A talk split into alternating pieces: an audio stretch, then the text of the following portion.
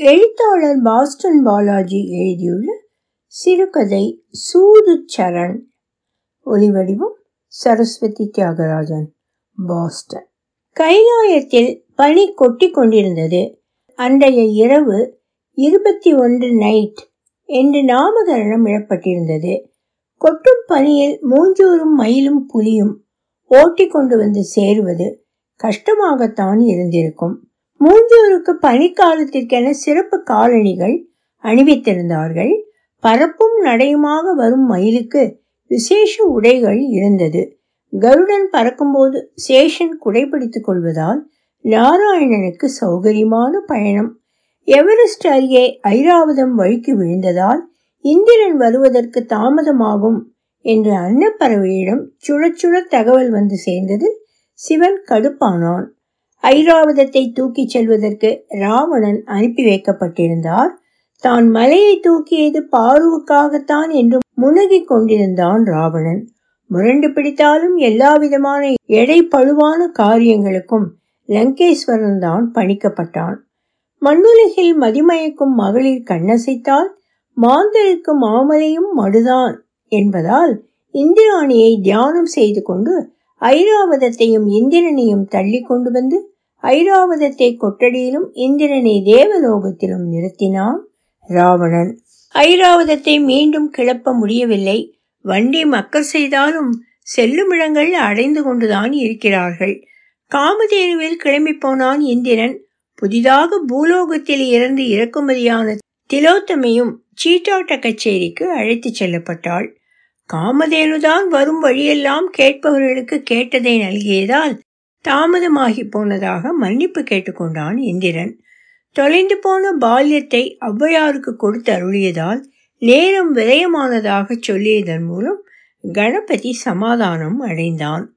அருணகிரிநாதருக்கு சகலமும் நல்கி நோய் கொடுத்ததாக சொல்லியதால் முருகனுக்கு சந்தோஷம். ஒரு வழியாக இந்திரன் முருகன் கணபதி ஐயப்பன் சிவன் நாராயணன் ஆகியோர் வட்ட மேஜையில் அமர்ந்தனர். பரபிரம்மன் சீட்டுகளை போடும் டீலராக நடுநாயகமாக இருந்தான். கண்ணை கவரும் ஆடை அதிகம் இல்லாததால் திலோத்தமை எல்லோரையும் கவர்ந்தாள். தொண்டையில் படாமலேயே கரையும் அப்சல்யூட் வோட்கா பிரெஞ்சு நாட்டில் மச்சாவதாரத்துக்கும் முற்பட்ட வின்டேஜ் திராட்சை ரச வைன் பாதாள லோகத்தில் இருந்து மகாபலி கொடுத்து அனுப்பிய தேங்காய் பியர் திரிசங்குவால் மேலும் கீழும் நன்கு ஷேக்கரில் கலந்து அடிக்கப்பட்ட விஸ்வாமித்திரனின் புத்தம் புது படைப்புகளில் காக்டெயில்கள் என்று பானங்களை கொடுத்து கலக்கினாள். இருபத்தி ஒன்று ஆட்டம் மெதுவாக அருள் வரத் தொடங்கியது. முதலில் ஆளுக்கு இரண்டு சீட்டுகள் போட்டு ஆட்டத்தை துவங்கினான் பிரம்மம். அனைவரின் சீட்டுகளும் திறந்தே போடப்பட்டது. ஒவ்வொரு சீட்டிலும் ஒவ்வொரு எண்கள் இருந்தது. எண் ஒன்றில் ஆரம்பித்து ஒன்பது வரை சீட்டுகள் இருந்தது. ஒன்பதை தொடர்ந்து வாயு வருணன் அக்னி என்று படச்சீட்டுகள் வந்தது. இந்த மூன்று சீட்டு படங்களும் எண் எதையும் தாங்கிக் கொண்டிராவிட்டாலும் பத்து என்னும் தொகையே அவற்றுக்கும் கொடுக்கப்பட்டது. கடைசியாக வந்த பெண் படம் கொண்ட பூமாதேவி என்னும் சீட்டுக்கு மட்டும் பதினொன்று என்று கணக்கு வைத்து கொண்டார்கள். ஆக மொத்தம் பதிமூன்று சீட்டுகள் நெய்தல் முல்லை மருதம் குறிஞ்சி என்று நான்கு ரகங்களில் சீட்டுகள் இருந்தன. ஒவ்வொரு ரகத்திலும் பதிமூன்று சீட்டுகள் ஆக மொத்தம் நான்கு ரகங்களுக்கும் சேர்த்து ஐம்பத்தி இரண்டு சீட்டுகள் இருந்தன. இந்த ஐம்பத்தி ரெண்டில் இருந்து ஆறு பேருக்கும் இரண்டு இரண்டு கார்டுகளை முதலில் போடுவான் சந்திரன். அவற்றின் கூட்டுத்தொகை இருபத்தொன்றாக இருந்தால் வந்தவனின் தொழுகையாளருக்கு ஒரு வரத்தை காமதேனு கொடுக்கும். போடப்பட்ட இரண்டு கார்டுகளின் மதிப்பு இருபத்தி ஒன்றுக்கு குறைவாக வரும் பட்சத்தில் பிரம்மனிடம் இருந்து மேலும் சீட்டுகளை கேட்டு பெற்றுக்கொள்ளலாம். போடப்படும் சீட்டுகளின் மொத்த கூட்டுத்தொகை இருபத்தொன்றை தாண்டிவிட்டால் அவனின் பக் பக்தருக்கு மற்றவர்கள் துன்பத்தை கொடுப்பார்கள். ஆட்டம் சுவாரஸ்யமாக நடைபெறுவதால் ஆதரவாளர்களுக்கு அருள் பாலிக்கவும் பக்தர்களுக்கு தரும் தடைக்கல்களை முடிப்பதற்கும் ஒன்பது சிப்பந்திகள் இருந்தார்கள். சூரியன் சந்திரனில் ஆரம்பித்து நெப்டியூன் புளூட்டோ முடிய நாமகரணம் விடப்பட்ட இந்த ஒன்பது கோல்மூட்டிகளும் பால் வீதியில் ஆரம்பித்து மரத்தடி முதல் மெக்கா வரை எழுத்தாளர்கள் தோற்றுவிக்கும் நவநாகரீக சூரியன்களில் ஆக்கங்களையும் கேடுகளையும் மாயாவித்து வந்தார்கள். யானை தன் தலையில் தானே மண்வாரி போட்டுக்கொள்வது போல் கஜேந்திரனை முதலை வாயிலிருந்து காப்பாற்றும் சமயத்திலும் சீட்டாட்டத்தில் மூழ்கியிருந்த காரணத்தால் நாராயணனை தான் முதல் முதலாக சீந்தாத சீட்டாட்டக்காரர்கள் காப்பகம் என்னும் புனர் பூஜை மையத்தில் சேர்த்து விட்டார்கள். லக்ஷ்மியின் பணத்தினாலும் ஆண்டாளின் அன்பினாலும் சீட்டாட்டத்தை மறந்து அனந்த சயனத்துக்கு போனான் நாராயணன். தங்களின் அரியணை போராட்டத்திற்காக ஆயிரக்கணக்கில் மரங்களை வெட்டியதில் வீணாக போகவிருந்த மாங்கனிகளால் போட்ட காக்டெயிலை யார் குடிப்பது என்று போதை சண்டையில் முருகனும் கணேஷும் பிஸியாகி போனார்கள். ஆட்சியில் பங்கு கொடுத்தால்தான் சீட்டாட்டத்தை தொடருவேன் என்பதில்தான் ஐயப்பனுடன் இந்திரனுக்கு சண்டை ஆரம்பித்தது. எது தன்னுடைய நிலப்பரப்பு? எங்கு அது முடிகிறது என்று அவனுக்கு குழப்பம். அப்படியே பங்கு போட்டாலும் ஏற்கனவே வீரப்பன் பிரபாகரன் என்று பல பேர் அடாவடியாக நட்சத்திர வீதி போட்டு கிஸ்தி கட்டாமல் படுத்துகிறார்கள்.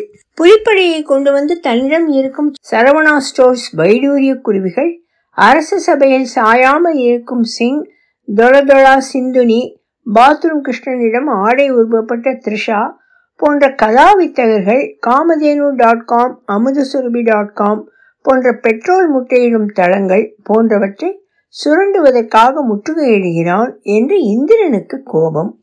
ஐயப்பனோ சிக்கி இருக்கும் யானைகளையும் இந்திரனின் பல மனைவிகளையும் அவன் உண்டாக்கும் மனநாட்டு வானவியல் குளறுபடிகளையும் ரம்பா ஊர்வசி போன்றவர்களை சுதந்திரமாக அனைத்து தேவர்களும் அனுபவிக்கவுமே முற்றுகையிட்டதாக வாதாட சிவனே என்று இருந்து விட்டார் சிவன். ஆட்டம் முடிந்து போனதால் பூமியில் சொல்லவொன்னா அமைதி நிலவியது. ஜார்ஜ் புஷ்கள் பிறக்காமல் போனார்கள். அமெரிக்கர்களுக்கு ஞானம் கிட்டியது. இந்தியர்களுக்கு வேலைக்கேற்ற கூலி கிடைத்தது. ஜப்பானிலும் சுனாமிகள் நின்று போனது. கொலம்பியா நாட்டில் கஞ்சா பயிர்கள் அழிந்து போயின. அண்டை வீட்டுடன் சண்டைகள் சமாதானமாகியதால் சட்டப்படிப்பு ரத்து செய்யப்பட்டது. அரசியல்வாதிகள் காணாமல் போயினர். சுருக்கமாக வாழ்க்கை போரடிக்க ஆரம்பித்தது.